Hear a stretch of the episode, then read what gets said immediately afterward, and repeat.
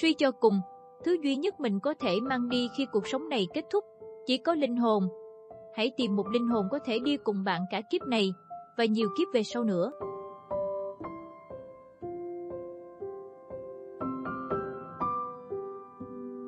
Xin chào, mình là Như, và chào mừng bạn đến với podcast Những Ngày Bình Thường. Podcast sẽ phát hành tập mới dưới dạng bài viết và dưới dạng audio vào thứ sáu hàng tuần tại trang web những ngày bình thường.com. Và chủ đề của tập hôm nay là Yêu là tên gọi khác của sự hiểu nhau.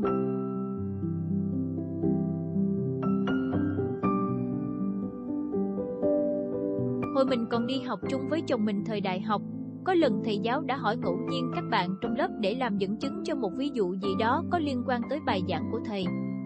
Câu hỏi là, tiêu chuẩn để chọn vợ hoặc chồng của em là như thế nào? Các bạn trong lớp trả lời với những tiêu chuẩn rất rõ ràng như là có thu nhập 20 triệu, làm vị trí ABC trong công ty, có chí tiến thủ, có đủ kinh tế để chăm lo cho vợ con, cao ráo, xinh đẹp. Lúc đó mình tự hỏi, ủa, không phải tiêu chuẩn đầu tiên là hai người yêu nhau sau, sao không ai nói gì về tình yêu? Đối tượng mà bạn đang quen, bạn quen người ta vì thích cái điện thoại người ta đang dùng, cái xe người ta đang đi, vì lớp phấn song hay quần áo đẹp mà người ta đang mặc, hay là vì thích người ta trước. Nếu không có cái điện thoại hay xe cộ, nếu không còn vỏ bọc trang trí bên ngoài, bạn có còn thích người ta không? Hai bạn có đủ hiểu nhau để có thể nói chuyện và truyền đạt những điều chân thật nhất với nhau không? Hay phải gồng mình lên để nói những điều mà đối phương muốn nghe, chứ thực ra mình không hề nghĩ vậy. Khi chúng ta yêu nhau, chúng ta sẽ mở lòng và ngày càng hiểu đối phương nhiều hơn. Khi điểm bắt đầu không là thu nhập, địa vị, mà là vì bản thân người đó, thì dù chúng ta thành công hay thất bại, dù chúng ta làm giám đốc công ty hay vừa phá sản vì suy thoái kinh tế, dù chúng ta có rất nhiều thời gian cho nhau, hay cuộc sống làm ta sai nhau vì quá bận rộn, chúng ta vẫn có thể nương tựa vào nhau. Vì bỏ qua tất cả mọi thứ, chúng ta hiểu nhau, hiểu nhau đủ để chia vui với mọi thành công và an ủi rồi dựa vào nhau. Khi cuộc sống có những điều không như ý muốn, và cùng nhau nhìn về một hướng trong chặng đường dài phía trước còn đi cùng nhau. Hay là Đoạn viết dài dòng ở trên có thể tóm gọn lại như thế này, yêu là tên gọi khác của sự hiểu nhau. Mình đọc thấy câu thơ này của Tagore trong phần bài tập nho nhỏ nào đó của sách ngữ văn hồi cấp 3. Và kể từ khi đọc câu thơ đó, mình bắt đầu hành trình tìm kiếm một người hiểu mình, và mình cũng có thể hiểu họ ngang bằng với mức họ hiểu mình. Cuộc sống sẽ tuyệt vời khi hai ta hiểu nhau, có lẽ cuộc đời sẽ sắp xếp một ngày đẹp trời và thích hợp nhất để bạn gặp được một người hiểu mình. Lần đầu mình nhìn thấy ảnh là một ngày đầu tháng 9, vào những ngày giao lưu tân sinh viên của lớp cũ của mình. Lúc đó ảnh đang ứng cử lớp trưởng nên khá là ấn tượng.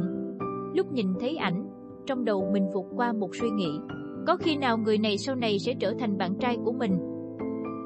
Đây là lần đầu tiên và duy nhất trực giác cố nói với mình thành câu khi gặp một người lạ. Rồi mình quên đi chuyện này, khi cái suy nghĩ trên khá là vô lý, vì thực ra giữa mình và cậu bạn này chẳng có liên quan gì tới nhau, và mình cũng không có thói quen chủ động làm quen với bạn mới. Và sau đó tầm 2 tuần thì mình không học chung lớp với ảnh nữa, mà chuyển vào lớp cử nhân tài năng. Vì điểm thi đại học năm đó của mình nằm trong top 10% đầu vào của ngành. Vậy mà cuộc đời cứ vô tình đẩy hai đứa đến gần nhau hơn. Năm đó mình ứng tuyển vào khá nhiều câu lạc bộ, đội, nhóm của trường, và đậu vào ban kỹ thuật và ban tư tưởng văn hóa của FBMC, câu lạc bộ truyền thông của ngành tài chính ngân hàng mà mình theo học năm đó. Đây là nơi mình kết bạn được với nhiều anh chị khóa trên và bạn cùng khóa rất dễ thương, vui vẻ, nhiệt huyết với công việc và cũng cùng sở thích viết lách, làm báo, thiết kế như mình. Hồi đó, chồng mình cũng tham gia FBMC nhưng ở ban trò chơi, ban chuyên tổ chức hoạt động quảng trò. Hai đứa chưa hề nói chuyện với nhau. Cho đến ngày 6 tháng 10, ảnh tình cờ được chuyển từ ban trò chơi sang ban kỹ thuật vì có khiếu thiết kế Photoshop. Vậy là hai đứa thành một đội thiết kế các ấn phẩm quảng bá cho các chương trình và hoạt động của đoàn khoa năm đó. Rồi hai đứa trở thành bạn thân của nhau và nhận ra rằng ngoài Photoshop, tụi mình còn có 100 điểm chung khác nên rất dễ nói chuyện với nhau.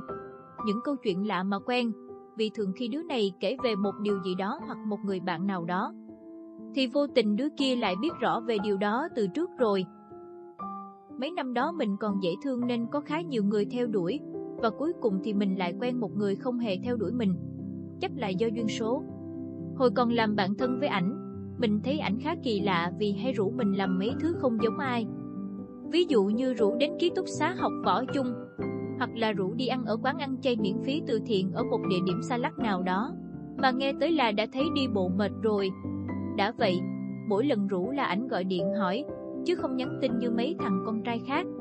Sau này lúc quen ảnh rồi, mình mới thấy bớt kỳ lạ vì biết nguyên do là điện thoại ảnh bị hư bàn phím không nhắn tin được. Nhưng năm lớp 12 ảnh bế quan tỏa cản để tập trung ôn thi đại học, thành ra không đổi điện thoại luôn. Chắc vì ảnh kỳ lạ giống mình nên mình cũng bắt đầu rủ ảnh làm mấy thứ kỳ lạ. Ví dụ như đi bộ ra ngồi trước thềm bậc tam cấp của trường đại học khoa học tự nhiên trong làng đại học để đếm xe máy, đếm cấp bộ và đếm máy bay. Hồi đó mình mới nhập học năm nhất đại học và nỗi nhớ nhà kèm theo cơn chán trường muốn bỏ học khi ngành học chẳng liên quan gì tới sở thích của mình đã dẫn mình đến một thói quen mới. Đếm số, đếm xe và đếm cấp bồ vì thời điểm đó mình quá cô đơn.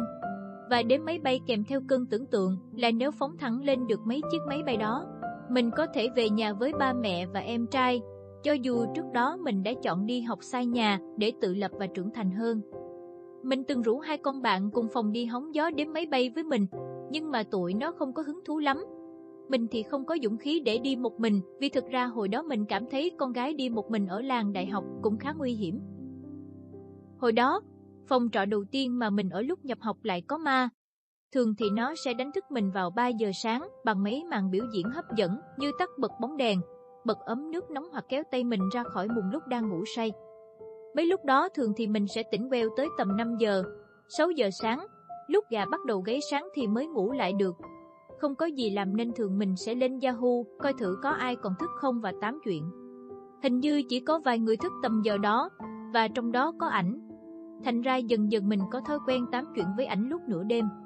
Hồi đó, có khi ảnh thức chỉ để bật album nhạc của Hồ Ngọc Hà, Tuấn Ngọc, hoặc các ca sĩ ở một thế hệ nào đó mình chưa từng biết đến trước đó, vì album nhạc quá hay để nghe vào lúc nửa đêm. Gu nhạc của ảnh khi đó cũng rất kỳ lạ với mình, vì tầm đó mình chỉ nghe mấy bài rap của LK, nên trong mắt mình khi đó, ảnh người lớn kiểu gì á, có khi tuổi tâm lý của ảnh hơn mình chắc cũng phải 10 tuổi. Hoặc có những tuần ảnh thức xuyên đêm luôn để tự học Photoshop vì thấy quá hấp dẫn. Ảnh có thói quen thích làm gì là tập trung làm liên tục trước khi chuyển qua thích làm thứ khác. Cũng có những đêm hai đứa thức tới sáng cùng nhau để đi dai mấy cái bản tin cho hoạt động của khoa. Chuyển từ bạn thân sang người yêu, mình bắt đầu đi học cả hai lớp, lớp mình và lớp ảnh, chủ yếu là để ảnh không cấp học ở nhà luyện Photoshop. Tụi mình trải qua 4 năm học cùng nhau hầu như không rớt môn nào. Sau giờ học, thường thì tụi mình ít học bài mà làm 100 thứ thú vị cùng nhau. Ví dụ như xếp giấy origami, làm mô hình giấy đồ chơi, làm robot, làm thú bông bằng vải, chơi đàn guitar, thổi tiêu, thổi sáo, đàn sáo kết hợp, ảnh đàn còn mình hát mấy bài của Lê Cách Trọng Lý. Ra hồ đá ngắm mặt trời lặn và thả diều, in mấy cuốn giáo trình CFA Level 1 rồi tự học với ý định sau này đi thi luôn chớ không học ở trung tâm cho tiết kiệm, xuống trung tâm thành phố học tiếng Anh và học phân tích kỹ thuật chứng khoán. Khi bạn yêu bạn thân của mình, hai bạn có thể dễ dàng làm nhiều thứ cùng nhau vì cơ bản là hai bạn đã có nhiều điểm chung rồi. Mọi thứ thật dễ dàng khi ta hiểu nhau, Hồi đó tụi mình còn xưng ông, bà với nhau như mấy đứa bạn bình thường khác. Và giai đoạn mập mờ bắt đầu khi tụi mình chuyển qua xưng tên, mà lại là tên ở nhà nữa chớ. Cho nên khi kết hôn rồi, hai đứa lại phải chuyển sang xưng anh em cho giống mọi người. Anh trở thành một người bạn, rồi người yêu, rồi người chồng kỳ lạ lâu năm trong mỗi ngày bình thường của mình. Đến bây giờ ảnh vẫn chưa hết kỳ lạ. Những ngày kỷ niệm của hai đứa mình, ảnh sẽ rất ít khi nhớ, trừ khi mình nhắc hoặc là không muốn nhớ. Ai biết đâu. Lý thuyết của ảnh là nếu mỗi ngày chúng ta đều có tình yêu, thì đâu cần phải tổ chức Valentine nữa. Cơ bản là, tất cả các ngày lễ đều là sản phẩm của kinh tế thị trường. Khi người ta cố tạo ra một sự kiện đặc biệt để bán hàng nhiều hơn bình thường thôi. Nhưng mà, ảnh sẽ mua một bó hoa và một cái bình, rồi tự tay cắm hoa vào bình tặng mình vào những ngày mình ủ dột vì mới nhổ xong cái răng khôn, mặt sưng vù lên và không dám ra khỏi phòng hoặc là rủ thằng nhóc con 2 tuổi đi lựa hoa và quýt về tặng mẹ khi mình bị sốt siêu vi và nằm ni bì đến 3-4 ngày. Ảnh thực sự biết mình cần gì vào những ngày mình yếu đuối nhất. Bạn có để ý là các cặp đôi rất hay cãi nhau hoặc thậm chí chia tay vào các ngày lễ.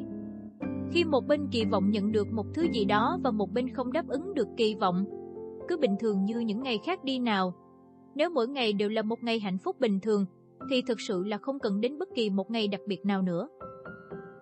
Và hôm nay, thời điểm mình viết bài này, ngày cuối năm 2022, vẫn là một ngày bình thường như mọi ngày. Tụi mình nói nhiều chuyện cùng nhau sau khi chở con đến trường mẫu giáo. Mình hỏi ảnh, sắp tới ngày kỷ niệm rồi nè, anh biết là ngày mấy không? Mình chưa đếm từ năm đến một như thường lệ, thì lần này không hiểu sao ảnh đã nhớ, và trả lời, ngày một tháng một phải không nè?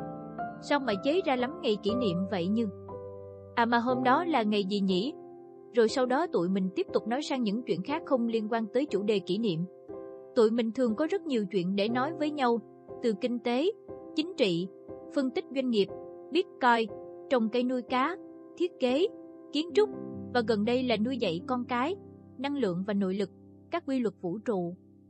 Vì hiểu nhau nên tụi mình có thể nói chuyện với nhau cả ngày không chán. Không phải lúc nào quan điểm của mình và ảnh cũng giống nhau. Những lúc như vậy, tụi mình thường ngồi lại thảo luận xem nên đi đến một cách làm chung là như thế nào. Chồng mình được cái tính thẳng thắn nghĩ gì nói nấy y hệt mẹ mình. Nên nhiều khi cũng nói mấy câu kiểu nhận xét thẳng, không hề suy nghĩ tới cảm nhận của đối phương. Nhưng không sao, mình đã thích nghi với tính cách này lâu rồi. Vì thường mình sẽ quan sát hành động của ảnh nhiều hơn là lời nói, như cách mình đã quan sát mẹ mình hồi còn chưa lấy chồng. Và nếu chúng ta có thể đồng thuận với nhau ở những vấn đề quan trọng, thì tại sao phải cãi nhau về những chuyện nhỏ nhặt? Nói chung là, nếu bạn kỳ lạ, hãy tìm đứa kỳ lạ giống bạn để yêu. Nếu bạn có trái tim tự do thì hãy tìm người có trái tim tự do giống bạn. Hãy hiểu nhau và yêu nhau từ những điều chân thật nhất của nhau, để khi hai người kết hôn, thì gia đình là nơi mà khi bước vào thềm nhà, ta có thể rũ bỏ hoàn toàn khỏi lớp áo khoác mà ta phải mặc vào khi ra ngoài và đối phó với xã hội. Và khi bước vào trong mái ấm của mình, ta nhìn thấy ngay một nụ cười đang chờ đón mình, hoặc là một bàn tay lau khô nước mắt mình sau những ngày quá vất vả. Suy cho cùng, thứ duy nhất mình có thể mang đi khi cuộc sống này kết thúc chỉ có linh hồn. Hãy tìm một linh hồn có thể đi cùng bạn cả kiếp này và nhiều kiếp về sau nữa.